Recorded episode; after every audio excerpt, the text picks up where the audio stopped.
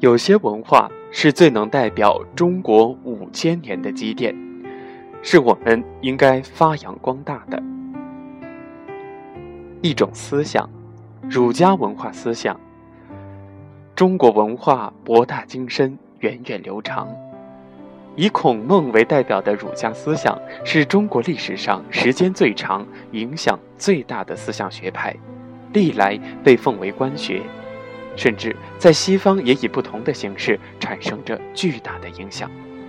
也就是说，儒家文化是我国历史上最有影响力的文化，能够影响世界的文化，至今还在人类文明建设中发挥作用。儒家思想讲求和，不管是孔子的仁爱思想，还是孟子的老吾老以及人之老、天人合一的思想等等。都在探讨和谐，人与人的和谐，人与自己内心的和谐，人与自然的和谐。这些思想在全球化的今天，对于处理国与国之间的关系都是有益的借鉴。儒家文化和的思想，值得全世界学习。一种精神，茶道精神。中国是茶的故乡。也是茶文化的发源地。中国茶的发现和利用，在中国已有四五千年历史，而且长盛不衰，传遍全球。茶更是中华民族的举国之饮，发于神农，闻于祖周公，兴于唐朝，始于宋代。中国茶文化糅合了中国佛、儒、道诸派思想，独成一体，是中国文化中的一朵奇葩。中国茶道是以修行得道为宗旨的饮茶艺术，其目的是借助饮茶艺术来修炼身心、体悟大道、提升人生境界。中国茶道是饮茶之道、饮茶修道、饮茶即道的有机结合。饮茶即道是修道的结果，是悟道后的智慧，是人生的最高境界，是中国茶道的终极追求。随心所欲。顺其自然，无心而为，要饮则饮，从心所欲，不拘泥于饮茶的程序、礼法、规则，贵在朴素简单，与自然的饮茶之中，默契天真，妙合大道。一两好茶，一壶沸水，一套古韵犹存又契合茶叶特性的茶具，一个洒落阳光的午后，煮一壶好茶，看茶叶在沸水间上下翻腾。最后静静沉落，凝练成最适宜的颜色，清香溢满心间，就像是看人生起伏，繁华过后见真纯。掬一杯好茶，满足味蕾，更体会中国人的智慧。如此之魅力，如此之精神，怎能不向全世界展示？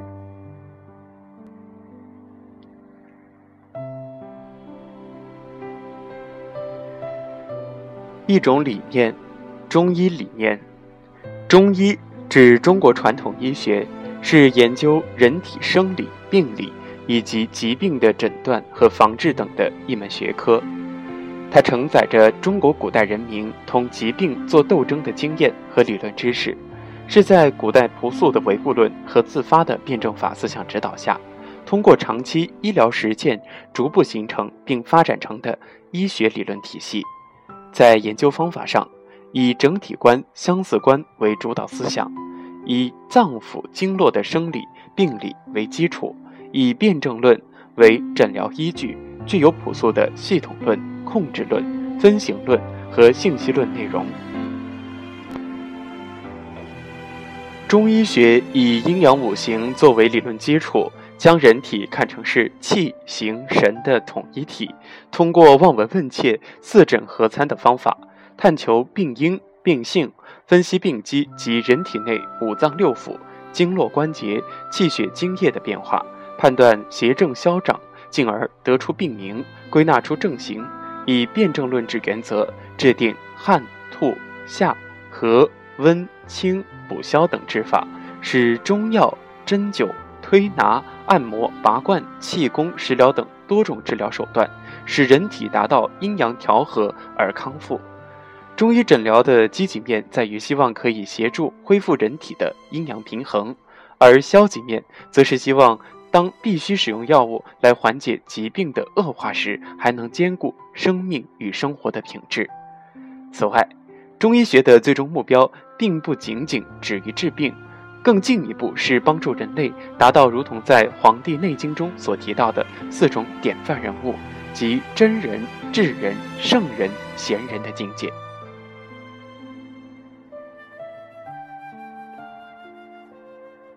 一种戏曲，昆曲。昆剧是中国戏曲史上具有最完整表演体系的剧种，在我国文学史、戏曲史、音乐史、舞蹈史上占有重要地位。昆曲音乐属于曲牌体，运用曲牌多达两千多种，行腔优美，在演唱技巧上注重声音的控制，场面伴奏乐曲齐全。昆剧表演最大的特点是抒情性强，动作细腻，歌唱与舞蹈的身段结合的巧妙和谐，载歌载舞。昆曲的兴衰和士大夫的地位有密切的关系。士大夫的文化修养为昆曲注入了独特的文化品味，他们的闲适生活对空灵境界的追求，赋予了昆曲节奏舒缓、意境曼妙的品格。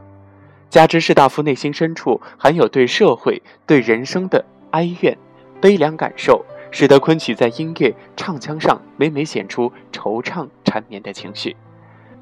明末清初的昆曲鼎盛时期，文人把它当作是一种交流方式，亲自表演、演唱、写剧本、设计舞蹈。文人把中国的文化传统和习俗都融入到昆曲当中，因此。今天，当我们听到和看到昆曲的时候，一方面是欣赏昆曲表演本身，另一方面则可以感受其中所蕴含的传统文化和民族精神。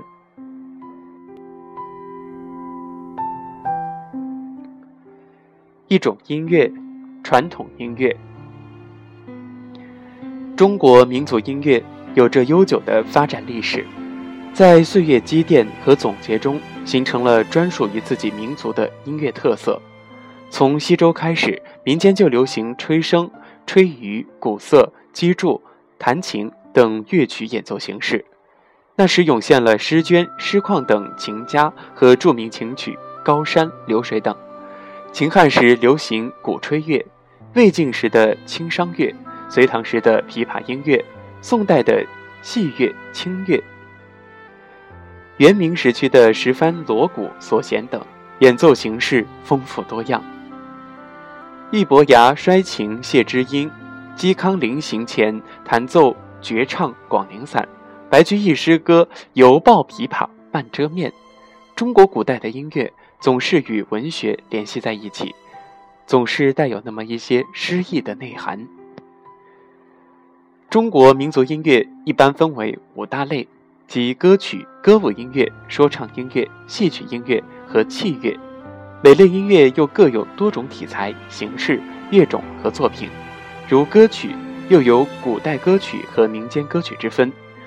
民间歌曲中又分劳动号子、山歌、小调、长歌及多声部歌曲等不同的题材。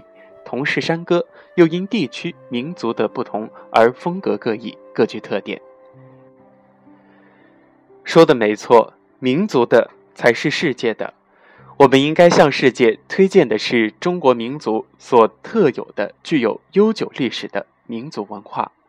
中国许多古曲不仅旋律优美，曲子背后还有动人的故事和深刻的道理，例如《高山流水》《春江花月夜》等等。一种精致瓷器。中国是世界上率先发明瓷器的国家，为人类历史写下了光辉的一页。瓷器的发明堪称是我国的第五大发明，它在技术和艺术上的成就传播到世界各国，并深刻影响了其陶瓷和文化的发展，为我国赢得了“瓷器之国”的声誉。瓷器的发明始于汉代，至唐五代时渐趋成熟。至宋代为瓷业蓬勃发展时期，定、汝、官、歌、军等窑名垂千古。元代青花和釉里红等新品更是被发展。明代继承并发展了宋瓷传统，宣德成化窑制品尤为突出。清代风格古雅浑朴，比前时稍逊，却胜在精华巧丽，美妙绝伦。康熙、雍正、乾隆所制造的器物更是出类拔萃，令人叫绝。瓷器所蕴含的独特的中华民族的智慧和文化，不仅展示了中国文化的博大精深和古代技艺的高超，也对世界文明进程产生了深远的影响。中国瓷作为展现中国文化的代表，推向世界，当之无愧。一种震撼，中国功夫。中国功夫是中国武术和中国气功的一种统称，是中华民族在长期的生活实践和人类自身的肢体认识的过程中形成的一种文化现象，是一种传统文化的宝贵遗产，也是一种特殊的、极具价值的体育运动方式。中国功夫讲究刚柔并济、内外兼修，既有刚健雄美的外形，更有典雅深邃的内涵。蕴含着先哲们对生命和宇宙的参悟。中国功夫的神秘面纱、七大拳系、诡秘的暗器、武学的种种境界、独特的武林江湖、中国人独有的武侠情节以及所衍生的武侠文化。中华武术是以击击为主要内容，以套路和搏斗为运动形式，注重内外兼修的中国传统体育项目。是中国人民长期积累起来的一种宝贵的文化遗产。中国功夫源远流长，上千年，不仅历史悠久、内涵丰富、博大精深，更因其浓厚的神秘色彩而为中外所瞩目。事实上，中国功夫亦因一代巨星李小龙的一系列动作电影而大放异彩，风行全球。里面所展露的中国功夫更受到国际的高度重视，使中华民族特有的武功推向了世界，成功的打响了中国功夫这块金字招牌。一种诱惑，饮食。智慧的中国人在五千多年的历史长河中，在中华传统文化的阴阳五行哲学思想、儒家伦理道德观念。中医营养摄生学说，还有文化艺术成就、饮食审美风尚、民族性格特征诸多因素的影响之下，创造出彪炳史册的中国烹饪技艺，形成了博大精深的中国饮食文化。从特质上看，中国饮食文化突出养益充的营养论，并且讲究色香味俱全、五味调和的境界，说风味鲜明。适口者真，有舌头菜之韵；奇正互变的烹调法，畅神怡情的美食观等四大属性，有着不同于海外各国饮食文化的天生丽质。中国的饮食文化除了讲究菜肴的色彩搭配要明媚如画外，还要搭配用餐的氛围产生的一种情趣。它是中华民族的个性与传统，更是中华民族传统礼仪的。凸显方式。从影响看，中国饮食文化直接影响到日本、蒙古、朝鲜、韩国、泰国、新加坡等国家，是东方饮食文化圈的轴心。与此同时，它还间接影响到欧洲、美洲、非洲和大洋洲，像中国的素食文化、茶文化、酱醋、面食、药膳、陶瓷具等和大豆等等。都汇集全世界数十亿人。总之，中国饮食文化是一种广视野、深层次、多角度、高品位的悠久区域文化，是中华各族人民在一百多万年的生产和生活实践中，在食源开发、食具研制、食品调理、营养保健和饮食审美等方面创造、积累并影响周边国家和世界的物质财富。及精神财富。